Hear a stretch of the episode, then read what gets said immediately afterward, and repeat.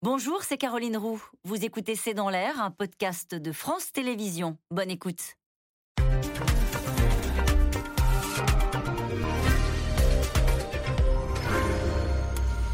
Bonsoir à toutes et à tous. Nous attendons vos questions SMS, Internet et réseaux sociaux pour alimenter notre discussion. Elle sera donc vraisemblablement la deuxième femme de l'histoire à entrer à Matignon. Elisabeth Borne, ministre du Travail, a donc fini euh, par s'imposer. Cette polytechnicienne a fait toute sa carrière dans les cabinets euh, de gauche. Elle a gagné ses galons auprès euh, du président en alignant des réformes difficiles. SNCF, assurance chômage avec autorité. Elle va devoir conduire maintenant la réforme des retraites, mais aussi répondre à l'urgence de l'inflation et des, conséquences sur la vie quotidienne des Français. Le tout dans un contexte économique obscurci par l'actualité internationale. Jean Castex, lui, ça c'est sûr, tourne les talons, visiblement heureux de céder sa place à l'un des postes les plus exposés de la République. Elisabeth Borne dans l'enfer de Matignon, c'est encore une, question pour quelques minutes seulement. Et c'est le titre de cette émission avec nous ce soir pour en parler. Yves Tréhard, vous êtes éditorialiste et directeur adjoint de la rédaction du Figaro. Je rappelle Une certaine idée de la France, l'ouvrage que vous avez euh, dirigé aux éditions du Rocher. Nathalie Saint-Cric est avec nous ce soir. Vous êtes éditorialiste politique à France Télévisions. Je rappelle la sortie en poche de votre livre sur Georges Clémenceau. Je vous aiderai à vivre, vous m'aiderez à mourir. Swazi Kemener, euh, vous êtes rédactrice en chef du service politique de Marianne, à la une de Marianne cette semaine. On dit que la France est fracturée, c'est pire. Enfin, Brice Teinturier, vous êtes directeur général délégué de l'Institut de sondage Ipsos. Bonsoir à tous les quatre. Bonsoir. Merci de participer à ce C'est dans l'air en direct. En direct, donc ça se joue en ce moment. Elisabeth Borne est à l'Elysée euh, avec le président de la République. Il n'y aura pas de surprise. Ce sera sans doute dans quelques minutes Elisabeth Borne qui sera euh, donc nommée par le président au poste de Matignon. Et oui, on revient au point de départ parce qu'en fait c'était le nom qui était le plus cité depuis euh, l'après-présidentielle. C'est quelqu'un qui est connu du président de la République avec qui il a travaillé puisqu'elle a été ministre à plusieurs reprises depuis le début. Elle a occupé plusieurs ministères, ministère des Transports, ministère de l'écologie, ministère du Travail. Et alors, ce qui était, elle a, elle a une expérience ministérielle importante puisque avant d'être ministre, elle a beaucoup travaillé dans les cabinets, des cabinets de gauche plutôt, Jack Lang, euh, Lionel Jospin. Euh, Ségolène Royal également. Elle a été préfète de région. Et alors, ce qui est intéressant, c'est qu'on la présente volontiers dans l'équilibre, parce que ça, c'est important, droite-gauche, comme une ministre plutôt on va dire, de l'aile gauche du gouvernement. Or, elle a défendu des réformes qui, si on doit les qualifier, sont plutôt de droite. Elle vient de la gauche. elle vient de la gauche. Elle n'a jamais été au Parti socialiste, mais elle vient de la gauche. Or, elle a défendu deux réformes importantes. La réforme de la SNCF, ouverture de la SNCF à la, à la concurrence, et puis euh, euh, le fait qu'on embauche hors statut maintenant à la SNCF, et puis la deuxième réforme, c'est la réforme de l'assurance chômage, qui est beaucoup moins euh, favorable qu'elle ne l'était jusqu'à présent. Donc c'est un personnage, je dirais, qui a tout à fait le profil, qui coche toutes les cases. C'est une femme plutôt sociale, euh, qui a plutôt réussi évidemment dans son exercice ministériel et qui évidemment ne fera à mon avis pas d'ombre au président de la République. Hmm. Donc c'est un peu un castex, si vous voulez, au féminin. Ah euh, oui qui va, oui, je pense que c'est un peu ça. L'ancrage local en moins, quand même. L'ancrage local au moins. Alors, il faut qu'elle soit élue parce qu'elle se présente à la députation. Et évidemment, si elle allait à l'échec, eh ben, ça serait euh, une mini-révolution parce qu'il serait obligé de revoir tous ses plans. Hmm. Nathalie Saint-Cric bah, C'est une femme quand même, on ne va pas passer ça sous silence. Ah bah non Je sais, mais on va insister. On va insister il l'a dit. La, dernière fois, c'était il y a 30 ans. Effectivement, elle est à droite compatible. Euh, de gauche, je ne sais pas si le grand public s'en rendra compte, parce qu'on dit nous de gauche, parce qu'on dit qu'elle appartient au micro-parti territoire de progrès, mais je ne suis pas sûre que ce soit extrêmement C'est plutôt son histoire, c'est ce que rappelait Son histoire, effectivement. Euh, mais je ne suis pas sûre que ça frappe les, euh, comment dire, les électeurs. Et surtout, elle s'entend bien avec les syndicats, ce qui pourrait être de bon augure pour la négociation sur les retraites.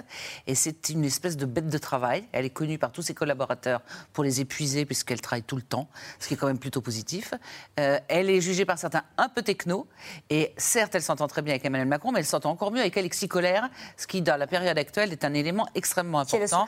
et qui, manifestement, dans les derniers jours, s'est dit qu'il fallait quelqu'un d'extrêmement compétent. Elle est polytechnicienne pour des choses. Donc c'est c'est quelqu'un de solide. Qu'est-ce qui s'est passé, pardon, Nathalie Saint-Cric? Euh, Ça fait combien? Ça fait à peu près euh, combien de jours qu'on attend le Premier ministre? 15 jours? Ça fait 3, semaines? 3 semaines, 22 3 jours. semaines, 22 jours, c'est compté.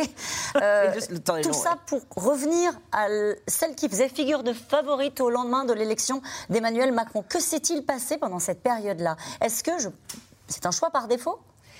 On ne peut pas exactement dire que c'est un choix par défaut, puisque ce choix avait été fait au début. Mais il semble que dans les derniers jours, d'abord que Emmanuel Macron se soit donné le temps, mais ça c'est toujours ce qu'il fait, et que les journalistes soient exaspérés ou que les gens attendent, considèrent que c'est totalement secondaire, étant persuadés également que les Français ne sont pas totalement accrois à se dire mais qui va être Premier ministre pendant trois semaines?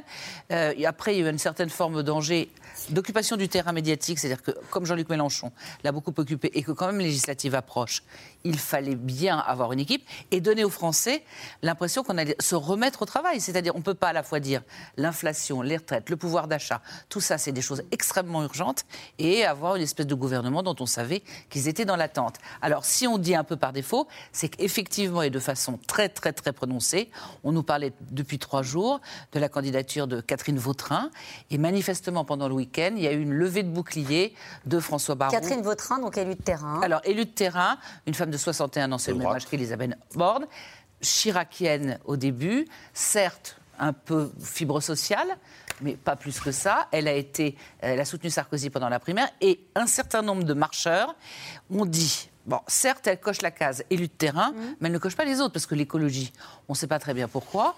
Et ils ont eu peur, certains, que finalement, il y ait une rébellion euh, dans la majorité et qu'un Premier ministre, un premier Premier ministre de droite, un deuxième Premier Premier ministre de droite, un troisième Premier ministre de droite, ça commençait à, à faire. Et il y a eu aussi une révolte. Dernier point, mmh. enfin, manifestement, le fait qu'elle ait participé à la manif euh, contre le mariage pour tous et qu'elle se soit exprimée clairement n'a pas été quelque chose qui a joué en sa faveur. Dernier point, dans la technostructure étatique qui est assez importante sur Emmanuel Macron, on a considéré qu'elle ne ferait peut-être pas le poids face à un certain nombre de ministres plus capés, plus expérimentés. Donc on a eu cette espèce de retournement qui, d'après nos informations, remonte à 24 heures. Mhm. Vous avez les mêmes informations, Sazi Kemener, sur ce, euh, ce, changement de pied euh, dans la dernière ligne droite Ce qui est sûr, c'est que Emmanuel Macron voulait une prise comme toujours, Édouard Philippe, c'était une prise avant le législatif de 2017.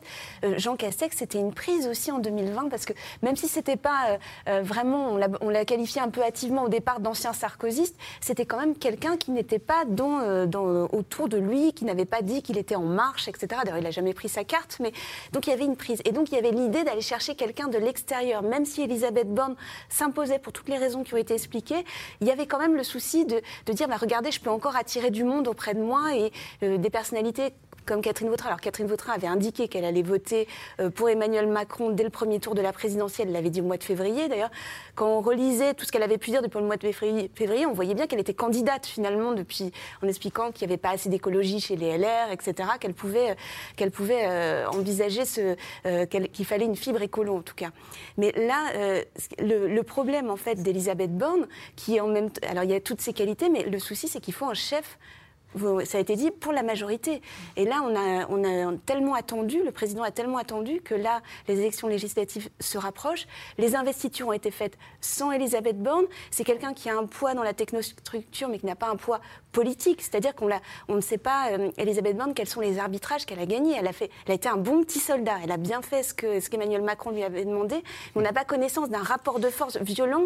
Est-ce que c'est ça Vous êtes en train d'expliquer qu'elle n'est pas en position, même en raison du calendrier, d'être la chef de la majorité Ça va être très compliqué. Alors, elle on, va le dire parce qu'elle est, parce qu'elle est, parce qu'elle est première ministre, mais quelque part, elle arrive euh, dans une position assez difficile de ce point de vue-là. Alors, on voit bien comment les choses ont été gérées. C'est Richard Ferrand qui a fait les investitures et ensuite Emmanuel Macron qui a coché les noms un par un. Mais le message qui est envoyé est net. On a une super collaboratrice à Matignon. Hum. En tout cas, c'est intéressant ce que vous rappeliez sur euh, euh, cette volonté de transgresser. Euh, on a connu Emmanuel Macron effectivement dans sa premier mandat, euh, le premier mandat où il avait effectivement euh, voulu décrocher, faire des, faire des coups.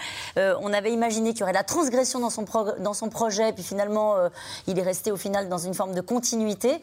Là encore, il montre que c'est pas exactement les mêmes, les mêmes logiciels qu'il active pour ce deuxième mandat. Il avait dit nouveau mandat, nouveau président.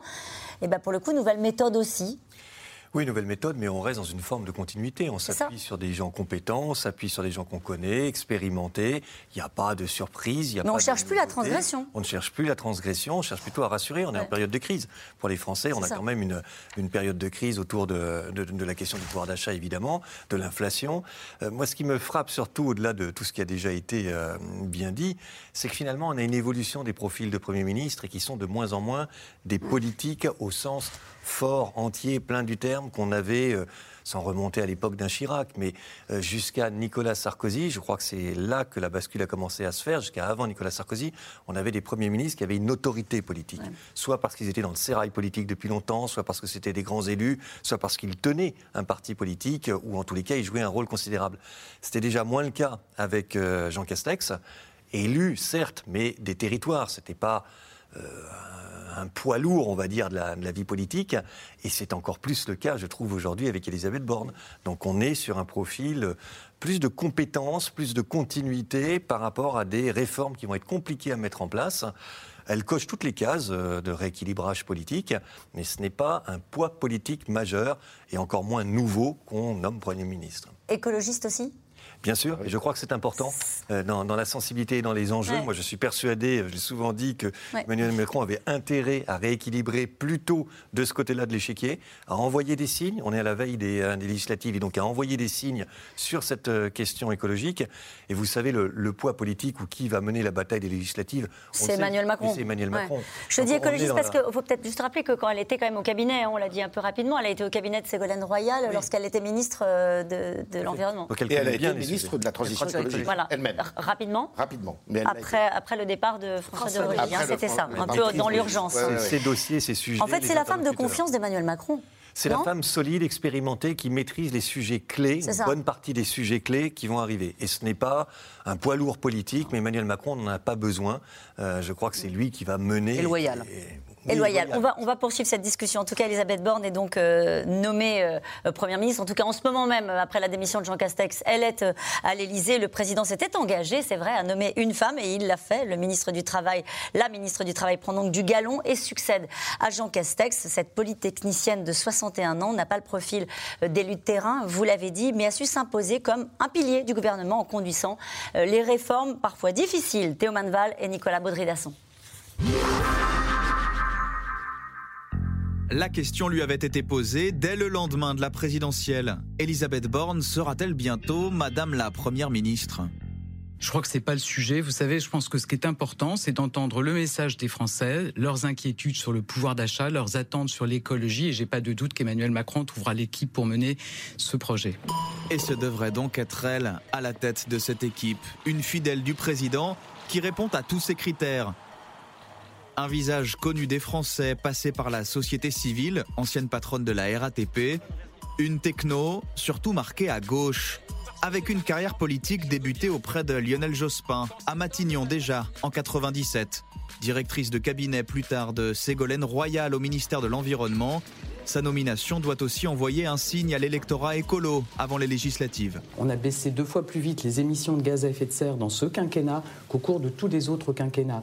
On a investi massivement dans les transports propres, le transport ferroviaire, le vélo. On a mis 30 milliards d'euros dans la transition écologique, dans le plan de relance. On n'a jamais autant investi dans la transition écologique. Ministre sans discontinuer depuis 2017, Elisabeth Borne, ce serait aussi un engagement qu'avait pris le président, nommer une femme à Matignon. Un souhait partagé par 74% des Français. 30 ans après le passage d'Edith Cresson, qui se désolait hier de la comparaison avec nos voisins allemands ou britanniques, qui ont depuis longtemps déjà connu des dirigeantes. Le fait qu'il n'y ait qu'en France que la question se pose est à mes yeux scandaleux. Ce n'est pas le pays qui est machiste, c'est sa classe politique. Elisabeth Borne pourrait donc être ce soir la deuxième femme à entrer à Matignon, sans pour autant être une réelle surprise. À gauche, les noms d'Audrey Azoulay ou Marisol Touraine, deux anciennes ministres de François Hollande, ont circulé. Tout comme à droite, ceux de la sénatrice Valérie Létard et surtout de Catherine Vautrin. Cette ancienne ministre de Jacques Chirac, aujourd'hui présidente de la métropole de Reims, présentée comme femme de territoire, mais son opposition au mariage pour tous en 2013 a suscité la fronde ces derniers jours d'une partie des marcheurs. Ce n'est pas du tout le signal qu'on devrait envoyer. Elle n'est ni de gauche ni écolo. On ne peut pas vanter le progrès social, renommer notre parti Renaissance et nommer à Matignon quelqu'un qui avait voté contre le mariage pour tous. Elisabeth Borne, un choix alors plus raccord, très proche aussi du secrétaire général de l'Élysée, Alexis Kohler, bras droit d'Emmanuel Macron. Une proximité gage de sécurité, c'est l'une des leçons du passé pour l'entourage du président. J'ai vécu, comme vous, euh, le, le, le malaise si profond qui a duré pendant des années entre un président de la République de premier plan et un Premier ministre de premier plan, mais ils s'entendaient pas, c'était Mitterrand et Rocard. Et ça a provoqué quelque chose de, très, déstabilisateur dans le pays. Donc moi, euh, je, je me fie à cette grande proximité qui doit exister. C'est en tout cas la fin d'une époque, celle de Jean Castex, qui s'en va pas mécontent tout sourire même au moment de faire ses cartons dans la presse ce matin. Mais pour l'opposition, c'est comme si rien n'avait changé. Un coup stratégique de plus dénonce la France insoumise dans la campagne des législatives on est dans un moment où, euh, pour Macron, il y a encore une élection à venir. Et donc, qu'est-ce qui se passe? C'est que le loup doit se faire mouton. Le loup, Macron, mmh. il doit montrer patte blanche à la porte de la bergerie, il doit se mettre du miel dans la voie pour dire regardez comme je vais faire de l'écologie, regardez comme je vais faire du social. Mais en fait, une fois qu'il sera élu, qu'il aura la majorité à l'Assemblée, le loup redeviendra un loup. Elisabeth Borne devrait prendre ses fonctions dans les minutes qui viennent à Matignon, avant l'annonce d'un gouvernement au complet attendu d'ici mercredi. Cette question, face au machisme de la classe politique, une femme peut-elle faire sa place à Matignon? Je vais poser cette question à qui? À Alors, bon, il faut le dire, la France a beaucoup de retard par rapport à beaucoup de pays occidentaux, et euh, notamment aux pays du nord de l'Europe qui ont une pratique extrêmement fréquente des femmes au plus haut niveau. Euh, je rappelle que l'histoire de l'Allemagne a été marquée par le passage d'Angela Merkel, qu'on aime ou qu'on n'aime pas, mais elle a été euh, un des chanceliers de l'histoire de l'Allemagne les plus, euh, qui, a, eu la plus grande longévité. L'histoire de la Grande-Bretagne a été marquée par Margaret Thatcher. Ce sont des femmes qui ont fait des réformes très importantes, même si Angela Merkel a hérité de, de Gerhard Schröder. En France, c'est on a un exemple d'une femme première ministre qui a été brocardée, j'en ai un souvenir très précis, pendant dix mois, parce qu'elle n'a duré que dix mois à son poste, elle a été brocardée euh, de façon odieuse, avec un machisme. Quand on dit qu'aujourd'hui il y a encore du machisme dans la politique, à l'époque c'était euh, monnaie courante, je dirais. Et donc la France, là-dessus, a beaucoup de retard. D'ailleurs, il suffit de regarder le personnel politique en France. Euh, au niveau des élus euh, parlementaires, il y a encore un déséquilibre qui est très, très euh, impressionnant. Bon, alors évidemment, ce qui compte, c'est pas uniquement le genre, c'est la qualité, ce qu'on a à dire. Vous avez raison, mais malgré tout, on sait, qu'on a bien, on sait bien que c'est un fait. tout à l'heure, Nathalie Saint-Cric s'arrêtait et elle avait bien raison de dire c'est pas, c'est pas rien, en fait. Ah non, c'est pas rien. Voilà, c'est pas rien et c'est ça a été la volonté affichée du président de la République. Et pardonnez-moi, je me tourne juste vers Brice c'est la volonté aussi des Français hein, dans les sondages. Oui, alors les choses ont évolué depuis 20 ans. Moi, je me souviens d'études qualitatives qu'on pouvait faire il y a une vingtaine d'années, où en réalité, les Français avaient une conception de la politique qui restait très axée sur euh, la politique, c'est l'économie, c'est la guerre, et ça, c'est masculin. Et les femmes, pour les affaires sociales, oui, mais euh, il fallait quand même que ça reste comme ça. Ça a évolué. Et ça a évolué parce qu'il y a eu des changements important qu'on n'a pas assez, je crois, souligné, des femmes ministres de la Défense. Mine de rien, c'était contre ce type de stéréotype. Alors ça a pris beaucoup de temps. Je pense qu'il y a encore quelques résistances qui peuvent exister dans, certains milieux, mais progressivement, Christine Lagarde, ministre de l'économie, euh, Florence Parly, euh, ministre de la, des Armées, de la Défense, tout cela contribué quand même à casser cette conception de la politique qui était très centrée autour de la guerre, l'économie, c'est ça le principal, et ça c'est pour les hommes. On peut citer cette phrase de, de, François Giroud, ne nous privons pas. La femme sera vraiment l'égale de l'homme. Le jour où un poste important, on désignera une femme incompétente. Il faut dire qu'à l'époque de Dite Cresson, moi je m'en souviens très bien aussi, les attaques étaient, d'abord c'est pas la même génération, les attaques étaient notamment physiques. C'est-à-dire que je me souviens d'un 49-3 où elle avait été obligée de se lever la nuit. Euh, voilà, elle n'était pas coiffée euh, bien, euh, voilà, elle s'est réveillée la nuit.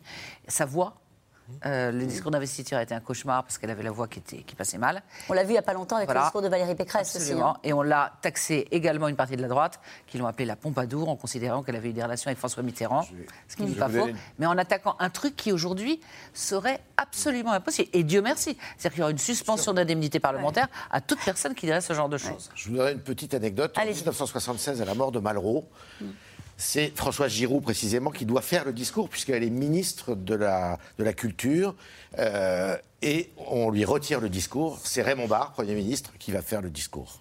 Hmm. Parce que ça ne peut pas être une femme, il faut qu'il y ait une voix qui porte. Mais, mais, même dans les deux exemples pardon, euh, qu'a donné Yves Tréhard de femmes à l'étranger, Angela Merkel et Margaret Thatcher, qui ont exercé des fonctions euh, plus qu'éminentes, ce sont des femmes fortes, ce sont des femmes qui, dans, dans les comme dirait notre consoeur oui, Léa Salamé. Mais, mais, dans les stéréotypes, parce que ce sont des stéréotypes, il faut bien le dire, eh bien, elles rentraient dans ces stéréotypes de la force qui est plutôt, ou qui était plutôt associée euh, au masculin pendant longtemps. Et d'ailleurs, dans tous les portraits que nous lisons euh, ces, ces, derniers jours sur Elisabeth Borne, il y a cette idée que c'est une femme forte, une femme d'autorité, une femme de caractère. Et en général, quand on tire sur la plotte, on a tout, tout un, un, tas de qualificatifs désagréables pour dire qu'elle est dure, qu'elle est brutale, etc. Donc euh, là, effectivement, dans le langage même qui va être utilisé dans le débat politique, euh, on peut voir rapidement des relents de, de misogynie euh, qui vont revenir assez vite, sans doute. Oui, mais la différence, c'est qu'on va scruter ça de très près, parce que l'époque a changé, effectivement, il y a eu un basculement. là, on va dire qu'elle est polytechnicienne, c'est pas, pas rien d'être. Il, y en a assez, il y en a assez peu, finalement, de polytechniciennes dans la vie politique française. Il y a qui? Il y a Fabienne Keller, il y, a, il y avait Nathalie Kosciusko-Morizet. Euh, elles sont assez rares à avoir cette capacité, justement, analytique et mathématique. C'est important dans la, dans, le, dans, la façon de penser. Euh, il y a, elle est, c'est une ancienne préfète, euh, donc elle a manifesté de, de son autorité. Euh, donc tout ça, tout ça joue pour elle dans, dans son parcours. On n'a aucun doute sur son autorité, en réalité. Non, on n'a pas de doute sur son autorité. La question, c'est l'autorité à quel endroit? C'est-à-dire, l'autorité vis-à-vis de l'administration, on sait que ça va fonctionner. Elle sait comment Matignon fonctionne. D'ailleurs, elle le disait elle-même en privé il y a quelques mois. J'ai pu l'entendre dire euh, finalement, je suis à cet endroit-là au ministère du Travail, mais je pourrais être un peu ailleurs. Je vous rappelle que j'ai travaillé pour Lionel Jospin. Donc, le message était clair il y a déjà quelques mois. Elle s'envisageait déjà à Matignon et à la soirée d'ailleurs euh, de victoire d'Emmanuel Macron, elle était là, elle rayonnait au milieu des autres ministres. On, on voyait bien que les, voilà, les, les autres pensaient qu'il se passait quelque chose. Bon, après, il y a effectivement les 22 jours qui se sont, qui se sont déroulés. Non, la question, ça va être vraiment le mur de l'Assemblée. On sait que c'est très difficile, même pour les hommes, euh, de, pour la, de, de c'est pas la même chose de, de tenir. Les, voilà, c'est pas la même chose de répondre à une question au gouvernement quand on est ministre, se lever, on a préparé sa question, on a, euh, tout est prêt, que de répondre au feu de l'opposition. Or là, on est quand même dans un moment où on, on, verra bien ce que donnent les législatives, mais il est possible que ce soit euh, le rassemblement de la gauche qui soit la première force d'opposition. Donc sur les questions sociales, sur la réforme des retraites, sur toutes, toutes, ces, toutes ces, réformes qu'elle va devoir porter, elle aura une opposition très forte et une opposition euh, bruyante. Et il faudra, il faudra répondre pied à pied et il faudra faire de la politique, il ne faudra pas être cassant. Parce que ouais. quand on, autant, euh, c'est souvent ce que disent d'ailleurs les ministres, c'est-à-dire que quand, quand, on les regarde à la télévision, on entend, le, on entend uniquement leurs réponses au micro, mais quand on est face à l'Assemblée, il y a les, il y a les colibés, il y a les remarques désagréables, il y a tout ce bruit. Donc il faut, il faut, c'est une, une, expérience à, à, acquérir, même si elle a déjà été ministre pendant tout le quinquennat. Mais c'est là, c'est là qu'on va voir euh, si la transmutation, se, si la transformation se fait. Ça, c'est la forme, et ça va être très important dans les mmh. premiers jours. Hein, il ne faut pas se tromper. Euh, sur le fond, j'allais dire, que pense Elisabeth Borne? Vous nous avez expliqué depuis le début de l'émission que c'est un bon petit soldat. Je ne sais plus lequel d'entre vous a utilisé cette expression-là. Exécutante, impeccable, une très belle machine intellectuelle. Est-ce que c'est une femme de conviction? Est-ce qu'il y a des sujets sur lesquels elle a pu, à un moment donné, gagner des arbitrages, un, marquer sa volonté euh, Un mot qui la, qui la résume complètement. C'est une technocrate. C'est-à-dire qu'elle connaît parfaitement les dossiers et elle sait où euh, il faut agir de la réforme de la SNCF, quand même, qui était une réforme qui n'était pas simple du tout. Elle savait précisément où est-ce qu'il fallait placer le curseur? Pareil pour l'assurance maladie. Sa force, c'est un peu la force d'ailleurs qui fait euh, de, pour, pour, Emmanuel Macron également, c'est la connaissance parfaite du dossier et de savoir où sont les faiblesses et où sont les forces. Ça répond pas à la question sur les convictions. Mais, si, les convictions, elle, elle, elle, a, ces, elle a ces convictions-là. Je pense qu'elle a, des, elle a des convictions qui sont des, des convictions euh, de de centre-gauche, euh, social néanmoins, mais avec la nécessité de réformer la ouais. machine française. Christin Thierry. Le mot technocrate, il est en tous les cas ouais. pour les Français connoté un peu négativement. Oui, mais, euh, je, je ouais, pense que c'est plus une compétence euh, sur certains dossiers qu'elle effectivement a l'aval. C'est une grosse bosseuse mmh. et elle maîtrise bien ses dossiers. Après, la question que vous posez, ça va être un des enjeux, moi je crois. Parce que les Français vont apprendre à la découvrir. Et une fois qu'on a dit qu'elle est probablement compétente sur beaucoup de, de, sujets, ça ne suffit pas. Ils vont vouloir savoir quelles sont ses valeurs, quelles sont ses convictions, quels sont ses moteurs, quels sont au contraire ce qu'elle déteste. C'est important, c'est ça la politique aussi. Et là, il y a un mystère. Euh, sincèrement, je crois que les Français ne le savent pas très bien. Et que nous-mêmes, pour la plus grande partie, on n'est pas un personnage qui est, qui est connu. Il y a une compétence, mais il n'y a pas encore le personnage. Il n'y a pas encore. Il y avait le personnage avec Castex. Ah oui. Il est venu très vite. Très vite. Mais quand il a été nommé, est-ce qu'on ne le connaissait pas? Non, on ne le connaissait pas, mais, mais très vite, euh, quand Castex a été nommé, c'était l'homme des territoires, c'était l'homme avec un accent, c'était quelqu'un qui savait écouter. Il incarnait ça. Euh, Elisabeth Castex, elle a, euh, Elisabeth Castex, non. Elisabeth Borne, elle incarne, elle incarne cette forme de compétence. Je suis un peu fatigué. Je comprends pas pourquoi vous êtes fatigué. Il y a eu quelques élections là récemment, mais, euh, mais elle n'a pas encore cette, cette dimension-là aux yeux des Français. Elle reste quelqu'un qui est peu connu en réalité. Et qui était assez discret dans le reportage. Vous avez bien connu des Français. Vous disiez bah, pas, pas totalement encore. Hein. Dans les baromètres de, de popularité, de notoriété, elle est mesurée? Non, elle n'est pas toujours mesurée euh, et, il y a un enjeu pour elle de notoriété et de visibilité. Et puis d'incarnation, c'est-à-dire de construction progressive d'une image qui ne doit pas être artificielle, mais simplement il faut qu'elle révèle maintenant quelles sont ses valeurs, ses convictions. Ou pas ou pas. Est-ce qu'on ne serait pas au bout de la volonté d'Emmanuel Macron, justement, de euh, faire de Matignon, du poste de Premier ministre, un vrai poste de collaborateur, c'est-à-dire sans visibilité, sans lumière, sans aspérité? Oui, mais malgré tout, il faut que vous ayez quand même un certain nombre de valeurs qui transparaissent. Bien sûr que ça, c'est la volonté euh, probable d'Emmanuel Macron, mais vous ne pouvez pas être, aux yeux des Français, qu'un simple exécutant sans aspérité, sans épaisseur. Accessoirement, il faut être un peu aimé ou du moins pas détesté. Non, mais bon, on sait bien le problème qu'avait pu avoir Alain Juppé, qui avait été extrêmement mal perçu, et qui, indépendamment des réformes qu'il voulait faire, était quelqu'un qui n'était pas connu. On ne la connaît pas pour l'instant. J'imagine que dans les 20 heures, dans les journaux, dans les magazines. On va avoir des portraits. On aura des portraits. On apprendra qu'elle est pupille de la nation, qu'elle n'a pas forcément eu une enfance, mmh. euh, comme on dit, avec une cuillère en argent. Euh, dans elle a perdu son père très jeune. Elle a perdu son père très jeune. Euh, on sait que c'est quelqu'un qui a dû travailler, qui à qui tout n'a pas été donné. Donc, sans donner dans le pathos à la façon de Marine mmh. Le Pen à la fin de son meeting ou celle de Valérie Pécresse à la fin du Zénith. Il y aura un certain nombre d'éléments qui seront dévoilés sur elle. On apprendra accessoirement qu'elle est extrêmement attachée à la formation des jeunes, qu'elle s'est aussi battue pour qu'il puisse y avoir une garantie jeune, c'est-à-dire que les jeunes ne soient pas, et que c'est une de un de ses combats. Donc apprenons-la, et puis elle va parler, je pense, tout à l'heure, et puis on aura, euh, elle aura l'occasion de dévoiler, enfin, de dévoiler les choses. Sans pour autant, c'est pas du tout le genre, c'est quelqu'un de pudique et de quelqu'un de. Elle est comme, elle est dans la vie, vous la connaissez les uns les autres, vous l'avez déjà croisée, elle est dans la vie euh, comme elle est euh, dans l'exercice de ses responsabilités. Oui, mais avec plus d'humour qu'on pourrait croire. Ouais. Et plus de temps en temps de. de... Ah, c'est pas non plus un pitre, hein, mais euh, elle, est, elle peut apparaître abrupte. Euh, ce qui mm. d'ailleurs est un truc qu'on dit d'une femme et qu'on dit rarement d'un homme, parce qu'un homme, c'est simplement que c'est quelqu'un qui est décidé, qui a du caractère, mais elle sait aussi, euh, elle n'est pas simplement un monstre de boulot comme on va nous la Elle saura se révéler. Ce qui va être intéressant, c'est que ça va être l'agenda, comment elle va appréhender son agenda. A priori, on va en parler tout à l'heure, mais euh, l'agenda qui, se présente, c'est un agenda qui est fait pour elle. D'abord, les élections législatives. Les élections législatives, qui est fait pour elle. Mais il faut, d'abord, il faut qu'elle réussisse. Euh, c'est pour ça que si on prend, on va, on va continuer sur la. Je vous coupe, pardon, mais elle est, elle est, candidate dans le Calvados, donc euh, dans la, une des circonscriptions de Lisieux où elle a d'ailleurs des attaches familiales, parce que sa mère est originaire de là, son grand-père a été maire d'une localité euh, de, ce, de cette petite, enfin de cette région, et euh, il faut absolument, si elle perd cette élection, c'est une circonscription qui est plutôt d'ailleurs généralement favorable à la droite, si elle perd cette élection, ah. alors là, c'est une tragédie pour euh, Emmanuel Macron parce que ça met tout son château de cartes, si je puis dire, par terre. Elle ne pourra pas rester en fonction. Ah bah non, elle ne peut pas rester en fonction du tout. Mais pourquoi je vous pose la question de son agenda? Parce qu'il y en a un qui s'invite dans son agenda. Il s'appelle Jean-Luc Mélenchon. Il a déjà tweeté euh, grande tension avant la nomination de mon prédécesseur. Alors il faudra qu'il change la formule. Euh, sera-t-elle, sera-t-il de droite ou bien de droite?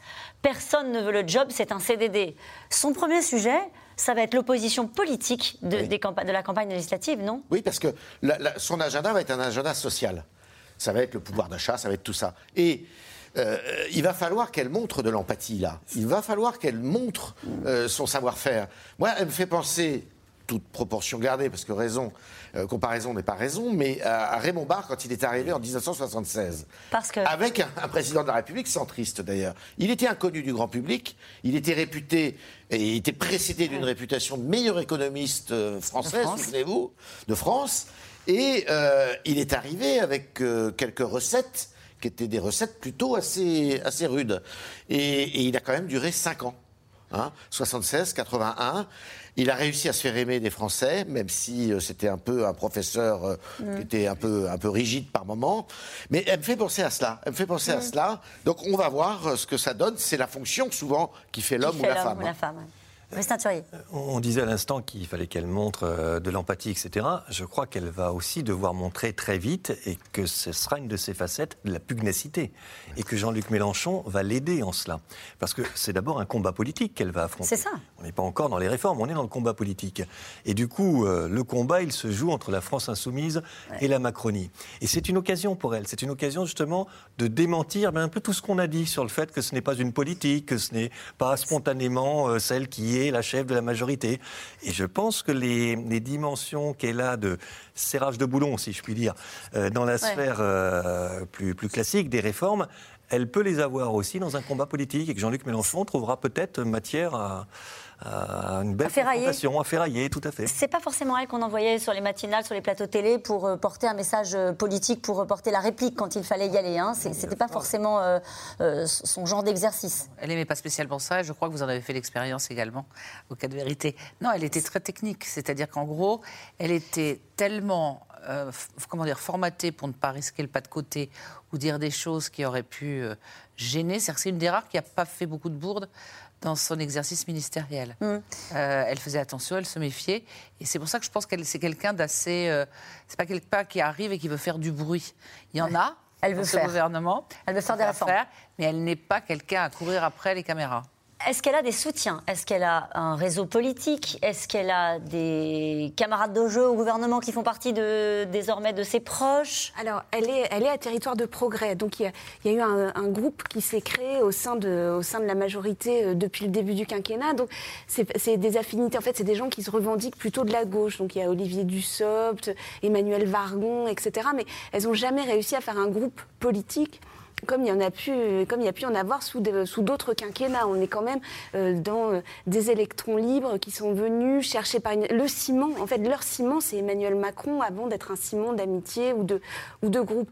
Après, euh, c'est pas quelqu'un du tout qui est décrié au sein du gouvernement actuel. Ce qui va être très intéressant de voir. Alors, on sait bien que c'est Emmanuel Macron qui fait les investitures et qui va évidemment choisir les ministres, mais ça va être intéressant de voir si elle a pu pousser euh, quelle est sa marge de manœuvre. C'est-à-dire que dans l'architecture qui a été décrite par Emmanuel Macron, c'est lors de son meeting à Marseille, il a expliqué qu'il fallait un Premier ministre qui allait s'occuper de la planification écologique. Et puis qu'il y avait deux, deux, deux autres ministres à ses côtés, planification énergétique et planification écologique territoriale. Donc on va regarder précisément Ça fait sourire Yves Tréhard. qui, qui sont ces, qui sont ces personnes-là Est-ce que c'est des gens avec qui elle a des affinités? Est-ce que c'est des gens qui, qui discutent directement avec le président de la République? Et quand on va avoir cette... C'est sur l'attelage. Voilà, quand on va avoir ce triumvirat-là, on va avoir vraiment une idée de, ce qu'elle- de ses marges de manœuvre. Pour l'instant, c'est quand même un peu... Vous souriez Yves Tréhard parce que ça fait très techno. Oui, tout ça est très techno et parce que ça va pas être une partie de plaisir pour le président de la République. On sait ce qu'il veut. C'est-à-dire qu'il veut finalement placer une partie de l'écologie sous la tutelle de Bercy et une autre partie de l'écologie sous la tutelle d'un ministre de l'écologie. Et vous avez une troisième tutelle qui va être la tutelle du Premier ministre. Bon courage. En tout cas, sur le bureau de la nouvelle Première ministre, il y a une liste d'urgence et au sommet de la liste, plusieurs bombes à retardement. La réforme des retraites, bien sûr, mais aussi une réponse apportée aux 4,8 points d'inflation. Le sujet n'est pas faut-il aider les Français les plus modestes, mais le débat se focalise sur une autre question. Comment les aider? Marie-Laurent avec Théo Manval et Pierre Dehorn. Et aujourd'hui, dans la rue Ce devait être la mère des réformes, mais la rue et la pandémie en ont décidé autrement. Après des mois de mobilisation à l'hiver 2020, la réforme des retraites n'a finalement pas eu lieu, échec majeur du premier quinquennat. Qu'à cela ne tienne, ce sera pour le second, et la grogne n'a pas disparu. La retraite 65 ans, non. non. Ceux qui sont dans les bureaux, oui. Mais pas ceux qui travaillent, les maçons, la plomberie, tout ce que vous voulez. Le travail dur, non. Le président maintient son cap et annonce pour cet été une grande conférence sociale réunissant les syndicats. Fixer le bon tempo, tout un art, selon Jean-Pierre Raffarin. Lui aussi avait dû se frotter à la réforme des retraites dès son arrivée à Matignon. Moi, en ce qui me concerne la réforme des retraites, j'ai une rencontre avec la CFDT dès le printemps pour programmer la réforme des retraites l'année prochaine. Je, négocie le calendrier avec les partenaires sociaux. Ça, c'était un point sans doute clé de la réussite de cette réforme des retraites. Il fallait aligner la cotisation euh, et la durée des fonctionnaires sur celle du privé, donc c'était pas pas simple. Et donc euh, j'avais ça à faire. Donc euh, au fond, ma feuille de route me dévorait un peu. Donc je m'interrogeais pas. Et, et ça c'est assez la, psychologie de Matignon. Il y a un moment où il faut y aller, il faut y aller. Recul de l'âge légal de départ à 64, voire 65 ans, suppression des régimes spéciaux pour les nouveaux entrants et hausse du minimum de pension à 1100 euros. Les discussions promettent d'être difficiles tant l'inflation est galopante et joue sur les nerfs des Français. Il y a un problème de pouvoir d'achat, de pouvoir de vivre et de sens dans notre pays extrêmement important mettre la question de la réforme des retraites cet automne sur la table, alors qu'on sait qu'on aura encore un problème de coût de l'énergie, on ne sait pas dans quelle situation internationale on sera, et qu'il euh, faut s'inscrire dans un partage des richesses autre et une autre euh, des modèles de développement. Mettre ça sur la table à l'automne, c'est explosif. S'il s'engage à réindexer les pensions de retraite sur l'inflation au 1er juillet, Emmanuel Macron n'envisage pas d'indexer les salaires et poursuit sa logique. La prime Macron pourra être triplé pour atteindre 6 000 euros. Et les aides ciblées aux ménages sous forme de chèques seront privilégiées. Une loi d'urgence sur le pouvoir d'achat a été annoncée, mais le patronat met en garde l'exécutif le prix du beurre a augmenté de 42%. Euh, c'est pas possible que ça dure. Donc, il faut pas surréagir. Il peut pas imprimer des billets euh, éternellement. On l'a fait pendant la crise euh, du Covid et il fallait le faire. Donc, nous, on n'est pas pour que on continue à faire du quoi qu'il en coûte. Encore une fois, des, des mesures ciblées pourquoi pas? Mmh. Pour les gens qui ont vraiment euh, besoin, je vous dis, je prends l'exemple des gens qui prennent leur voiture pour aller travailler, mais pas du quoi qu'il en coûte généralisé. Sans surprise, le leader de la France insoumise n'est pas du tout du même avis. Face au problème du pouvoir d'achat à l'approche des élections législatives, il fait même monter les enchères. Le point d'indice des fonctionnaires, il faut l'augmenter. Est-ce dans le plan de M. Macron? Il dit que, mais il ne le fait pas. Deuxième élément, c'est les salaires, à commencer par le salaire minimum. Nous avions prévu d'augmenter de 15% au niveau du SMIC. Puisque le SMIC est à 1300, nous passerons donc à 1500. Emmanuel Macron a promis aux fonctionnaires le dégel de leur point d'indice avant l'été, sans préciser de combien serait la hausse. La CFDT réclame au moins 3%, la CGT 10%. Pour chaque point supplémentaire, il en coûtera 2 milliards d'euros à l'État. Et c'est donc officiel, Elisabeth Borne est donc euh, nommée à Matignon. Cette question, Elisabeth Borne à Matignon, c'est le retour des grèves et des manifestations? Nathalie Saint-Cric il faut considérer que ce n'est pas elle qui a déclenché, elle a géré un certain nombre de choses, notamment la réforme de l'assurance chômage qui n'a pas déclenché de grève dans le pays. On ne sait pas le calendrier d'Emmanuel Macron, à savoir si les retraites sont plus euh, tard, enfin, ne sont pas exactement faites euh, dans la période estivale qui, elle, devrait être consacrée à un certain nombre de mesures en, faveur du pouvoir d'achat. Euh, après, ce qui est plutôt bon signe, c'est qu'elle s'entende bien avec les syndicats. Vous allez me répondre que Jean Castex, c'était le cas également. Après, le problème, c'est la marge de manœuvre qui est là par rapport à ce que veut Emmanuel Macron, par rapport à ce qu'Alexis Collère a décidé. Mais je ne pense pas qu'il y ait d'automaticité. C'est pas Elisabeth Borne, vous voyez, c'est la volonté d'Emmanuel Macron de faire tout de suite, d'attendre un peu, de faire, comme il avait dit, plus de négociations, plus de concertation, ou alors de dire maintenant, bah, on y va, quoi qu'il en coûte et quoi qu'il arrive. Mhm. Sur, les, sur les réformes euh, envisagées, évidemment, on sait qu'elle a été choisie pour mener la réforme de la SNCF, vous l'avez dit tout à l'heure, la réforme de l'assurance chômage. Euh, elle a dit dans une interview récemment, on l'a vu, qu'elle était favorable à la réforme des retraites et qu'il fallait la faire. Il y a assez peu de suspense sur, euh, sur, les, enjeux de son calendrier, la rentrée. Surtout que le, contour de la réforme des retraites, on le connaît. Euh, ils ont abandonné complètement le, volet systémique, c'est-à-dire de mettre tous les régimes en un seul.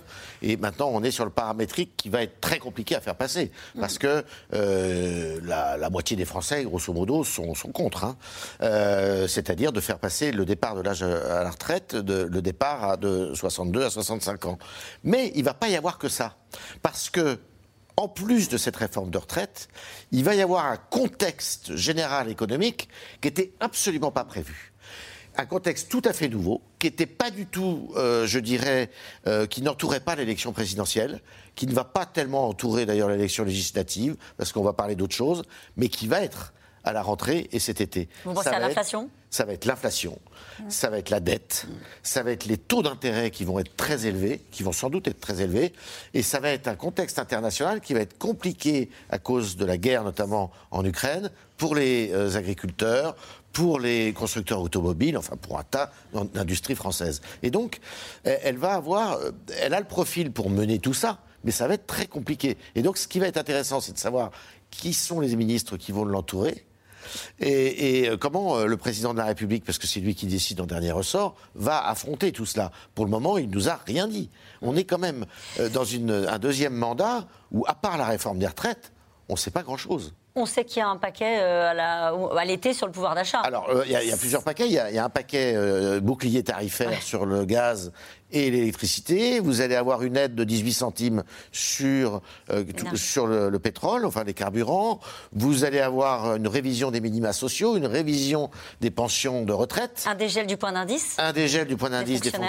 fonctionnaires. Donc il y, aura un paquet, j'ai envie de dire cadeau, mais qui n'est pas si cadeau que ça, puisque l'inflation, ça y est, est à euh, 4,8% en France, elle est à 5,7% déjà en Europe. Avec le gouverneur de la Banque de France, euh, M. Villeroy-Gallo, qui disait qu'il presse le gouvernement de renoncer à des baisses d'impôts euh, parce que nous n'avons pas les moyens de les financer. Et puis cet autre euh, élément. Suppression de la taxe, de la La taxe audiovisuelle. Exactement. Et, et par ailleurs, euh, vous parliez de la dette, cette- juste cette information, la charge de la dette a remonté de 15% en 2021 et devrait encore s'alourdir. Et toutes les dépenses que vous avez annoncées là, ça fait 20 milliards. Voilà pour les chiffres. Sur le contexte international et le contexte économique qui peut éventuellement changer euh, les, les plans euh, d'Emmanuel Macron et d'Elisabeth Borne. Euh, oui et non. Moi, je pense que le contexte, euh, évidemment, est beaucoup plus sombre qu'il y a encore quelques mois sur la croissance, sur tout Mhm. ce qui vient d'être euh, dit. Mais il me semble que la nomination euh, d'Elisabeth Borne, euh, c'est justement la nomination de quelqu'un qui va maintenir un certain nombre de mécanismes de protection, ça c'est Emmanuel. Macron qui le décide, pour mieux faire les réformes. Et le fait qu'elle soit euh, issue des gens de territoire et progrès, euh, d'une sensibilité de gauche, c'est, me semble-t-il, ce qui va être mis en avant pour justement réaliser ces réformes. Si on avait été dans un contexte de pure protection et dans un quinquennat qui serait ouvert en non-réforme, eh bien, je pense qu'on n'aurait pas mis ce profil-là euh, comme Premier ministre. Territoire de progrès qui a été fondé, on le rappelle, par Jean-Yves Le Drian, euh, donc ministre de gauche. On ne sait pas s'il va rester euh, au Quai d'Orsay en pleine guerre de, en Ukraine. Naturellement, certains trouveraient ça assez logique qu'il puisse passer encore quelques mois pour gérer, cette, gérer cette, cette crise. Est-ce que c'est un tournant de gauche, Nathalie Saint-Cric? Parce que les gens qui nous regardent se un- disent il y a eu Édouard Philippe. Il y a eu Jean Castex, qui étaient des personnalités issues des rangs de la droite. Voici donc Elisabeth Borne, qui a un parcours dans les cabinets plutôt à gauche. Est-ce que c'est un tournant de gauche? Un tournant de gauche, ça serait peut-être excessif. Disons que ce n'est pas un nouveau tournant de droite. Euh, C'est-à-dire qu'il y aura probablement une sorte d'équilibre. Et pour ajouter à ce que disait Brice, il y a notamment le volet pénibilité dans la réforme des retraites à laquelle elle, elle va s'atteler, alors que c'est un dossier extrêmement compliqué, mais pour mettre en avant aussi en disant que ce n'est pas 65 ans pour tout le monde, quel que soit le travail qu'on ait pu faire. Tournant de gauche, non, mais probablement. Mais on va, la- on va, on va voir la tonalité de son discours. On va y compris voir euh, au moment de la passation, même si c'est toujours un discours court, s'il y a quelque chose qui est signalé, qui est envoyé à l'opinion. Euh, de gauche, non, mais probablement une, une légère pause dans les réformes de droite et dans la façon de les mener. Est-ce que, est que ça complique euh, euh, la campagne de Jean-Luc Mélenchon, qui fait pour l'instant figure de premier opposant euh, pour les législatives? Est-ce que ce sera plus difficile pour Jean-Luc Mélenchon de, ferrailler, comme le disait tout à l'heure, avec Brice Teinturier, qu'avec Jean Castex s'il avait resté, ou un autre profil? La, difficulté pour Jean-Luc Mélenchon, c'est qu'Elisabeth Borne, elle est insaisissable pour l'instant. C'est-à-dire qu'elle est au gouvernement depuis déjà cinq ans. Il n'y a pas un élément euh, qui permet de dire euh, haro, enfin, quand on se place du point de vue euh, de Jean-Luc Mélenchon, haro sur Elisabeth Borne. Il peut se poser la question effectivement des réformes qu'elle a incarnées, mais ça c'est le macronisme, c'est pas Elisabeth Borne en elle-même. Donc il va falloir qu'il trouve des points saillants et on voit bien, euh, alors effectivement, je suis tout à fait d'accord avec vous, c'est pas un tournant de gauche. En revanche, on voit bien qu'on va chercher des symboles, des petits symboles. C'est-à-dire, par exemple, dans le ciblage, vous parliez tout à l'heure, euh, Yves Tréhard, de Oui. la- euh, du, du paquet, euh, du paquet euh, pouvoir, Pouvoir d'achat. il va bien sûr y avoir la question de les 18 centimes, par exemple, sur le carburant, très précisément. Pour l'instant, c'est pour tout le monde. Qu'on ait un SUV, qu'on paye énormément d'impôts, etc. Ou bien alors qu'on soit, qu'on soit plus démunis et qu'on soit obligé de faire des allers-retours quotidiens pour aller travailler avec un véhicule diesel, etc. Et donc là, la question, ça va être est-ce que c'est ciblé? Est-ce que euh, la marque, finalement, ça va être dans les détails et dans la précision de la mise en œuvre, de la méthode aussi? Puisque c'est ça, que c'est la promesse d'Emmanuel Macron qui dit Je suis un président nouveau. Alors pour l'instant, on n'a pas un Premier ministre vraiment nouveau, puisque c'est quelqu'un qui vient de son équipe gouvernementale, mais est-ce qu'il y a une, façon de fonctionner nouvelle? Et surtout, on se souvient que le début du premier quinquennat avait été marqué par les APL, 5 euros de réduction sur les APL pour tout le monde, ça avait été perçu comme très injuste. Donc là, la question, c'est est-ce que la première mesure pouvoir d'achat, c'est une mesure juste? Et on se souvient que les mesures qui sont prises là, dans ce moment-là, qui est un moment dangereux politiquement, ça peut être dévastateur. Souvenez-vous de Jean-Louis Borloo, c'était pas une mesure, il avait annoncé la TVA sociale. On calcule une centaine à peu près. Enfin, certains ont dit que ça avait fait perdre 100 députés, peut-être un peu moins. Mais là, la question. Il faut faire attention dans cette période de campagne. C'est le moment où il faut vraiment surveiller sa parole. Et la bataille politique, elle a déjà commencé la première réaction justement de Jean-Luc Mélenchon qui considère que c'est une des figures les plus dures de la maltraitance sociale.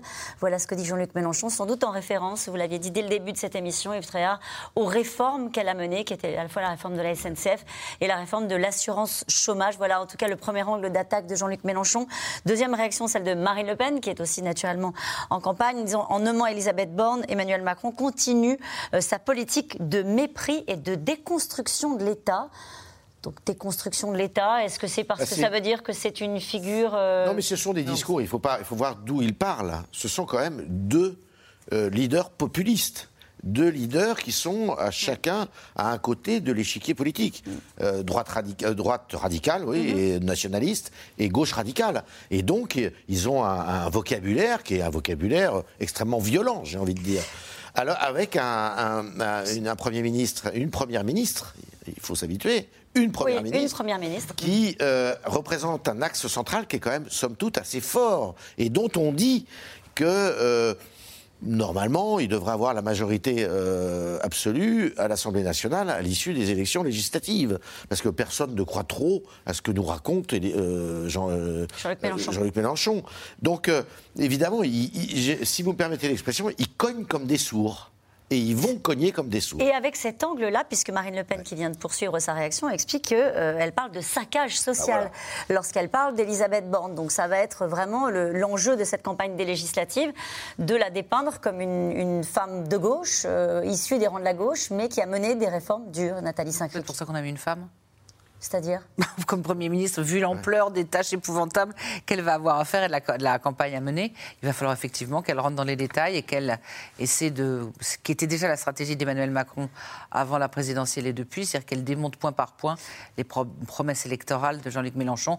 Le SMIC à 1500 euros, qui a, pris 100 euros depuis trois jours, et un certain nombre de choses non finançables, mais sans avoir la, donné l'impression d'être trop technocrate et de ne pas mm. comprendre. Il va jouer la souffrance des gens, l'humanité, les gens qui ne peuvent pas finir le mois, ce qui est vrai pour certains, et il va la renvoyer dans une espèce de maîtresse d'école très dure qui dit attention la dette, attention les impôts. Euh, à elle de le déjouer, enfin d'essayer de le déjouer. En tout cas, ils étaient eux les visages du renouvellement, s'en souvient, issus de la société civile, des profils différents, les pieds dans la vraie vie. Euh, comme on dit finalement à la République en marche, une quarantaine de députés a décidé de ne pas se représenter. Magali Lacrose avec Constance Meyer et Pierre Durand.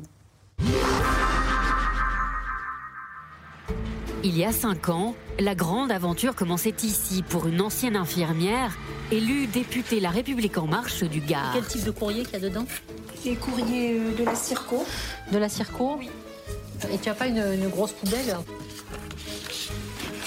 Il faut débarrasser la maison, donc euh, on conserve ce qui doit encore être, euh, qui sera peut-être utile. Annie Chapelier n'avait jamais fait de politique. Aujourd'hui, elle ne veut plus en faire, en tout cas pas à l'Assemblée nationale. Le bilan social 2019 du ministère des Armées. Je me demande des fois s'il y a des gens qui le lisent, ce genre de choses. Trois ans après avoir été l'un des nouveaux visages du Parlement, Annie Chapelier claque la porte de la République en marche en 2020, mais reste dans la majorité. De son rôle de parlementaire, elle garde un souvenir amer, un rôle factice, dénonce-t-elle. Les textes sont portés par le gouvernement, même quand ils sont portés euh, euh, lors de propositions de loi par les parlementaires, ils sont 9 euh, fois sur 10 écrits par le gouvernement et qui prend un prête-nom, il demande à un parlementaire de porter le texte en son nom. Les, textes même, nous n'avons pas de prise dessus. Et nous, notre rôle, il est également factice. Et on nous demande simplement euh, d'être d'accord, d'appuyer dessus, sur le bouton. Voilà, quand on fait partie de la majorité, on vous demande d'appuyer sur le bouton. Et si vous ne le faites pas, vous êtes déloyal.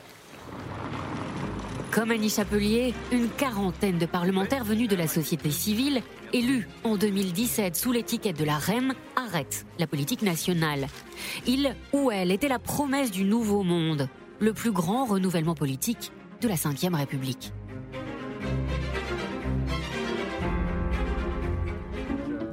Jennifer de Temerman, pour quelques jours encore députée du Nord, elle aussi s'en va. En 2017, elle y a pourtant cru au fameux en même temps d'Emmanuel Macron. Et LREM, il offrait cette possibilité-là, en fait, de dire bah, quand vous trouvez que quelque chose est bien euh, dans ce que propose la droite, bah, vous le votez. Quand vous trouvez que quelque chose est bien dans ce que propose la gauche, vous le votez aussi. Et on arrive à essayer de trouver cet équilibre. Mais voilà, pour l'ancienne gestionnaire de collège, la ligne politique de la République en marche penchait bien plus à droite qu'à gauche. Un soir, c'en est trop. Une soirée dans un ministère, voilà. Euh, Emmanuel Macron débarque, nous fait un discours sur l'immigration. C'était moi qui, qui était venu pour lutter contre le RN, c'était pas possible. Pas possible d'entendre ça dans sa bouche à lui. Ah bah euh, notre nouveau virage, euh, c'est l'immigration, la sécurité. Donc ça a été un peu dur. Je crois qu'une semaine après, j'ai pris rendez-vous avec Gilles Legendre, à l'époque qui était à la tête du, du, parti, en lui disant moi je pense que je vais pas rester. Elle rejoint un autre groupe, un peu au centre, un peu à gauche. Et puis elle saute le pas carrément à gauche, élue conseillère régionale du Nord, sur la liste de l'Union des gauches l'année dernière. Voilà la parlementaire, la tête d'un festival local sur le développement durable pour la troisième année. C'est moins politisé, c'est plus, euh, plus la vraie vie en fait. On est en contact avec des. Enfin, un peu bizarre de dire ça, mais c'est des vrais gens, quoi, avec des histoires derrière, des engagements, de la solidarité. Et l'idée du renouvellement permanent de la classe politique continue de lui plaire. Moi, euh, sur le territoire, j'aimerais bien qu'il y ait quelqu'un de nouveau, quoi, qui n'a pas fait de politique avant aussi. Et puis, bah, c'est pareil, c'est être en cohérence avec ce qu'on a fait en 2017. Je pense que c'est aussi pour ça euh, qu'il y a d'autres collègues qui ne se représentent pas non plus. Ils restent euh, honnêtes avec, avec ce qu'ils ont dit dès le départ. Tout simplement. En 2017, Emmanuel Macron avait parié sur la société civile pour mobiliser les électeurs. Cinq ans plus tard, ils seront 150 candidats novices en politique à tenter d'entrer à l'Assemblée nationale sous les couleurs de Renaissance. Il y aura peut-être des novices, mais en tout cas, c'est plus du tout un axe de, de, de communication à la veille de la nomination d'un nouveau gouvernement. L'idée de dire on fait de la politique autrement, on prend des gens qui euh, sont entre guillemets dans la vraie vie, tout ça, c'est fini. Été, ça s'est assez vite dissipé, tout ça. Hein. Vous savez, il y avait une formule euh, en 2017 nouveaux visages, nouveaux usages. Oui. Alors, les nouveaux visages, ils étaient là. Euh, c'est vrai, il y a eu un renouvellement. Du personnel euh, politique, mais les nouveaux usages, euh, on les a pas vus. Hein. Donc euh, là, je crois qu'il y a énormément de députés qui se sont à l'expérience, euh, qui ont été un peu, je dirais, refroidis en entendus, voyant là. le, bah oui, le pouvoir législatif n'a somme toute qu'un pouvoir euh, relatif, je dirais, dans la pratique de la Ve République. Et puis, euh, je pense que c'était des gens qui n'étaient pas euh, préparés à une telle violence. Parce que c'est violent, la politique, c'est très très violent. Brice Teinturier. Je crois qu'il y a aussi une configuration qui est très différente de 2017. En 2017, on avait le clivage gauche-droite qui existait encore. Fillon, 20%, la droite, la gauche, ça existait. Emmanuel Macron vient raconter une histoire aux Français qui leur plaît, qui est de dire la lassitude du tic-tac, tantôt la gauche, tantôt Mm. la droite. Donc à ce moment-là, on fait monter la société civile. Mais ce n'est pas le contexte de 2022. En 2022, c'est pas gauche-droite. La gauche et la droite ont été pulvérisées. En tous les cas, la gauche socialiste et la droite euh, LR ont été pulvérisées. Et on a plutôt trois grands blocs. Donc cette montée de la société civile, elle, n'est plus aussi adaptée aujourd'hui qu'en 2017, même si chez les Français, je reste persuadé que l'idée d'avoir, entre guillemets, des, des- des non-professionnels de la politique, des gens qui exercent des vrais métiers un peu comme eux, est une idée qui est toujours importante. Mais c'est le contexte qui a changé. On n'est plus dans comment sortir du clivage gauche-droite. C'est un axe de campagne, de, on en parlait de Jean-Luc Mélenchon, hein, qui dit voilà, faites entrer euh, notamment une femme de ménage euh, à l'Assemblée nationale euh, et faites entrer des profils de gens qui vivent la vraie vie, pour reprendre cette expression-là. Mais, sans théoriser le dépassement du clivage gauche-droite, ce qui était l'idée de 2017 en faisant monter la société civile. Il y avait deux idées en réalité les vrais gens, les, les vrais Français, et puis le dépassement du clivage. Ça a pesé cette, visiblement la volonté de ne pas être forcément dans le renouvellement avec la nomination d'Elisabeth Borne, donc ancienne ministre du Travail qui s'installe euh, donc à Matignon, qui va s'installer dans quelques, heures. Quel ministre sortant pourrait être reconduit par Elisabeth Borne? Est-ce que là aussi, on sera dans l'idée que certains peuvent rester, au fond, qu'il peut y avoir une forme de continuité? Bah, Il y a la question euh, qui est très importante en cette rentrée de l'économie. Et on sait que Bruno Le Maire, alors à un moment, euh, il a regardé un petit peu autour, l'éducation nationale, etc. Mais on sait que maintenant, il a demandé au président de la République de rester à Bercy. On va voir si le président a accédé à, sa demande ou pas. Mais il pense qu'effectivement, vu les, les, les multiples crise euh, dans lesquelles nous, naviguons, euh, il serait utile qu'il reste et qu'il puisse prolonger son travail. on verra, on verra ce que ça va donner. Mais c'est vrai que euh, on se souvient de la fameuse phrase d'Emmanuel Macron au moment de l'affaire Benalla "Soyez fiers d'être des amateurs". C'est totalement caduque aujourd'hui. C'est fini. C'est-à-dire que c'est le moment, c'est le retour des professionnels de la politique ou bien alors de ceux qui ont appris pendant le quinquennat. C'est un peu ça pour les députés marcheurs parce qu'il y, y, en a une trentaine qui ne se représentent pas, mais sinon, bah, en cinq ans, ils ont énormément appris. Et puis c'est pas n'importe quel, enfin c'est cinq ans avec les gilets jaunes, la crise sanitaire, la réforme, enfin, c'était l'apprentissage accéléré. Et pour les ministres, c'est pareil. C'est-à-dire qu'on a des gens qui sont en place, euh, qui ont répondu à des crises et qui sont prêts à répondre. C'est ça l'idée aussi. Il peut dire nouveau président, nouvelle méthode, nouveau mandat, même ministre? Il faut que ça change. Enfin, il faut que ça change un peu. C'est-à-dire qu'il y a ceux d'abord qui l'ont déçu, ceux qui, dont ils considèrent qu'ils n'ont pas été euh, ni efficaces, ni, ni, solidaires en menant campagne, qui ont été un peu planqués ou qui ont fait un certain nombre d'erreurs, ou alors qui ont braqué un certain nombre de, de, personnes dans leur, dans leur, non pas leur entourage, mais dans leur ministère. On peut se demander ce qui va arriver à Jean-Michel Blanquer, on peut se demander ce qui va arriver à Éric Dupont-Moretti. Euh, on peut se le demander très sérieusement. Euh, il y a, après, il va y avoir euh, ça va, des chaises musicales comme d'habitude. Donc je pense que Gabriel Attal va bouger. Je pense que Darmanin, normalement, ne devrait pas, bouger même s'il a un peu envie de bouger, mais pour l'instant, il restera à l'intérieur. Et puis, il faut, si, enfin, il faut, je crois qu'il souhaite que si on reste classique avec Elisabeth Borne, il y ait deux, trois touches euh, de fraîcheur ou de nouveauté ou quelque chose tout en espérant que ce ne soit pas des gadgets, c'est-à-dire qu'on n'aille pas prendre trois, quatre personnes venues de la société civile ou connues dans les médias pour que ça donne ce qui était une tentation de tous les présidents et tous les premiers ministres. C'est intéressant parce qu'en vous écoutant, je me dis, au fond, est-ce qu'il reste un enjeu euh, du remaniement? Je ne veux pas de euh, être désagréable pour les jours. Voilà, on va commenter nous aussi, hein, les jours qui viennent avec les nouveaux visages, etc. Mais avec cette réélection, euh, avec le profil d'Elisabeth Borne euh, donc à Matignon, est-ce qu'il reste un enjeu vraiment de curiosité sur la nomination d'une équipe gouvernementale? Pas beaucoup, beaucoup moins que par le passé. Et, Brice l'a dit tout à l'heure, d'une certaine façon. Alors, vous allez me dire, Georges Pompidou, personne ne le connaissait. En 62, quand il a été nommé, mm. personne ne le connaissait. Raymond Barre, je l'ai dit, personne ne le connaissait. Mais Bon, euh, c'est moins un enjeu aujourd'hui. Pourquoi? Parce que le quinquennat a changé beaucoup de choses quand même. Le quinquennat fait que le président de la République a vraiment les, euh, manches retroussées. C'est lui qui est euh, au, charbon. Et ça a changé quand même le temps politique, ce qui fait que le Premier ministre a plutôt tendance à être un collaborateur. Et sans être désobligeant, ça a quand même été le cas de, de, Fillon avec Sarkozy, ça a été le cas de Jean-Marc Ayrault avec Hollande. Et ça a été le cas de, Philippe et de, et de Castex avec, avec Macron. Donc, euh, on, demande des comptes au président de la République et là, les autres sont là pour exécuter. Le Premier ministre est devenu un superintendant. Et nous revenons maintenant à vos questions.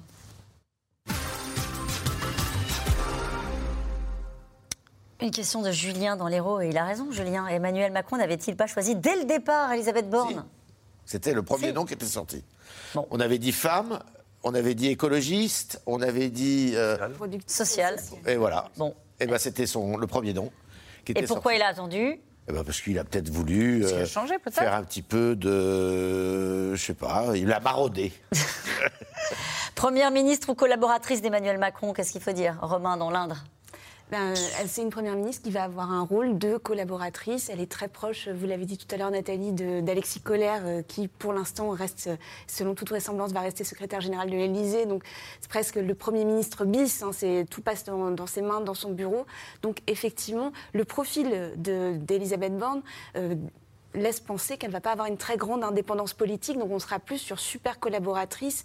Mais j'insiste sur le super collaboratrice parce que c'est pas non plus n'importe qui. C'est quelqu'un qui a travaillé dans de nombreuses administrations, qui est ministre depuis 5 ans. Ça lui donne un atout. Euh, elle connaît très très bien l'appareil d'État. Voilà. Euh, et pour arriver à s'imposer, on sait que si on n'a pas cette carte-là dans son jeu, c'est difficile. Hein. Oui, et c'est exactement ce que, ce que dit Emmanuel Macron depuis le début de son quinquennat. Il met en scène d'ailleurs sa, sa dispute avec l'administration.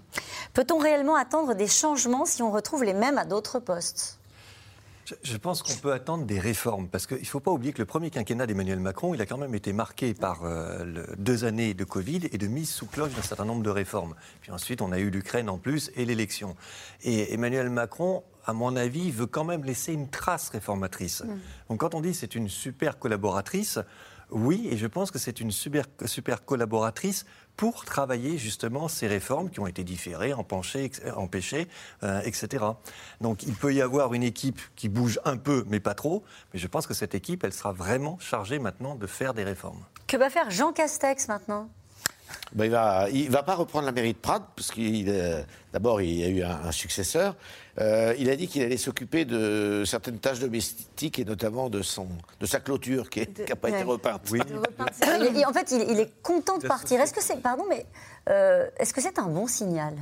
Quelqu'un qui a exercé des responsabilités comme les siennes dans le contexte euh, qui est celui qu'on connaît, la crise du Covid, et qui met autant d'énergie à nous dire qu'il est content de partir? mais je ne suis pas sûr qu'il soit aussi content de partir que ça. Ah. Je pense qu'il a une forme de, loyauté républicaine et qu'il a une pratique qui considère, effectivement, il considère que dès lors que c'est un nouveau quinquennat, dès lors qu'il y a une élection, il doit donner sa démission. Je pense que ce n'est pas un malade mental du pouvoir, prêt à tout et n'importe quoi pour pouvoir se maintenir. Il dit qu'il est content pour, pour être et, vous allez voir qu'il va monter dans les sondages. Il va suffire qu'il parte pour ah que tout d'un coup, les gens le trouvent absolument formidable. Par ailleurs, il y a des problèmes de conflit d'intérêts, donc il ne peut pas aller travailler n'importe où. S'il avait voulu se cramponner, il aurait pu accepter la justice ou la santé qu'on aurait pu lui proposer. On va le retrouver un de ces jours. Mais euh, je ne suis pas sûre que son contentement affiché n'aille pas avec une forme de, bah, pas de mélancolie, mais de je pense que si, ça avait pu se passer autrement, il, aurait aimé rester. Il aurait aimé rester. Euh, Jean-Baptiste Djebari, un ministre, ministre des Transports, euh, qui, va, euh, donc, qui a annoncé son départ hein, avant même la nomination d'Elisabeth Borne. C'est possible de faire ça, de quitter pour aller dans une start-up, c'est ça? Alors, il va dans une start-up qui, qui, fait des voitures à hydrogène. Alors, on peut le faire. Il faut que ça passe sous les fourches codines de la Haute Autorité pour la transparence de la vie politique. Ça a été le cas avec un certain nombre de réserves. Mais ce qui a été très étonnant, c'est que dans la communication de, l'entreprise, de la start-up, il a été annoncé que, le premier, que l'ancien ministre devenait administrateur de cette start-up qui s'appelle Opium avant même euh, que, les gouvernements aient démissionné. Et là, c'était assez léger dans, dans, cette, dans la communication. Ça donne pas une bonne image, je trouve, du, du ministre. Vous voulez dire un mot sur Jean Castex? Oui, mais très, très, très rapide. Je pense que c'est le Premier ministre qui a été le moins transformé par Matignon de tous les Premiers ministres. C'est-à-dire qu'il sort de Matignon comme il y était entré avec les mêmes traits de caractère, avec euh, la même vision. Il a évidemment gagné en, expérience, en compétences, mais euh, il y a des premiers ministres qui ont été véritablement transformés. La fonction les a créés tout autant qu'ils ont imprimé leurs pattes à la fonction. Là, avec euh, Jean Castex, je crois que c'est très différent. C'est quelqu'un qui, d'emblée, était perçu comme proche des territoires, un homme d'écoute, un homme de dialogue, etc. Vous le prenez à la sortie, je pense que sa structure d'image est assez la même et que authentiquement. L'homme est globalement le même. Mm. Je ne suis pas sûr que François Fillon était le même à l'entrée et à la sortie ou Jean-Pierre Raffarin. Euh, Il n'a pas été abîmé il n'a pas été abîmé parce qu'il était déjà, je crois, très structuré. Puis, euh, comme Nathalie Saint-Cric l'a dit, non pas que les autres ne l'étaient pas, mais comme Nathalie Saint-Cric l'a dit, il n'avait pas d'agenda caché, il n'avait pas d'ambition cachée. Une totale loyauté au président. Totale loyauté. Il a fait le travail dans une période difficile, euh, dominée quand même par la, crise sanitaire. Et il en sort peut-être avec regret, mais euh, pas transformé à mon avis. Nathalie Saint-Cric disait pardon qu'il va être très populaire. Il l'est déjà? Il est assez populaire, très populaire, non, ce serait excessif, mais il est assez populaire. Les Français, je crois, l'ont pris pour ce qu'il était, mm. c'est-à-dire quelqu'un d'assez proche, qui disait les choses, qui était authentique, qui était loyal. Et pas non plus euh, quelqu'un qui allait transformer Il avait- euh, leur vie euh, par une vie. Il a été nommé pour le Covid hein, et Ouais, pour le ouais. déconfinement et il a plutôt bien réussi. Mais on a une propension en France à faire monter dans les sondages les gens qui partent ou les gens qui meurent. toujours. Pas toujours, pas toujours. Pas toujours. Pas toujours, dit un spécialiste Ça- des ça peut- sondages. ça peut mettre du temps, ça met souvent beaucoup de temps. Prenez François Hollande, Nicolas Sarkozy. ça, ils ne sont pas des redevenus populaires. Ah Allez, Toujours vu des tous les dossiers sur la table, le poste de Premier ministre ne s'avère-t-il pas dès à présent infernal? On a titré dans l'enfer de Matignon peut-être plus que jamais. Ça a toujours été le cas. hein. Mais là, là, il y a une multiplicité de crises. Alors, on sait bien que les crises internationales, ça va être réglé euh, directement tout de suite à l'Élysée, euh, euh, notamment la crise ukrainienne. Mais effectivement, là, il y a une conjonction, il y a, il y a une rentrée qui va être terrible parce que, effectivement, si, les ré- si on veut passer, s'ils veulent passer des réformes, malgré le climat, malgré l'inflation, euh, il faut donner aussi des gages à la jeunesse euh, pour- sur le réchauffement climatique, enfin contre le réchauffement climatique. On a un président qui va être un président nouveau. Vous mettez tout ça dans une boîte, vous secouez. C'est très compliqué pour le Premier ministre de trouver par quoi commencer. La Première ministre. La Première ministre. Falloir Pardon, je s'habituer. vais m'habituer. Ce n'est pas le même enfer qu'avant. Parce, que, parce que vos marges de manœuvre ne sont pas les mêmes qu'avant. Elles sont Il y en a plus ou moins Elles sont plus réduites. Merci à vous tous. C'est la fin de cette émission qui sera rediffusée ce soir à 23h30. Il est l'heure de retrouver Anne-Elisabeth Lemoine et toute l'équipe de C'est à vous. Bonsoir Anne-Elisabeth. Bonsoir Caroline, le suspense aura donc duré 22 jours, mais il a pris fin à 18h22 précisément avec la nomination officielle d'Elisabeth Borne à Matignon, la première femme depuis 30 ans. Son portrait avec Patrick Cohen et la réaction du président du groupe LERM à l'Assemblée nationale, Christophe Castaner est notre invité. Merci Anne-Elisabeth. On se retrouve demain en direct à 17h50 avec peut-être un nouveau gouvernement? Non. Il va falloir attendre encore un peu. Demain au mercredi. Allez, belle soirée à vous.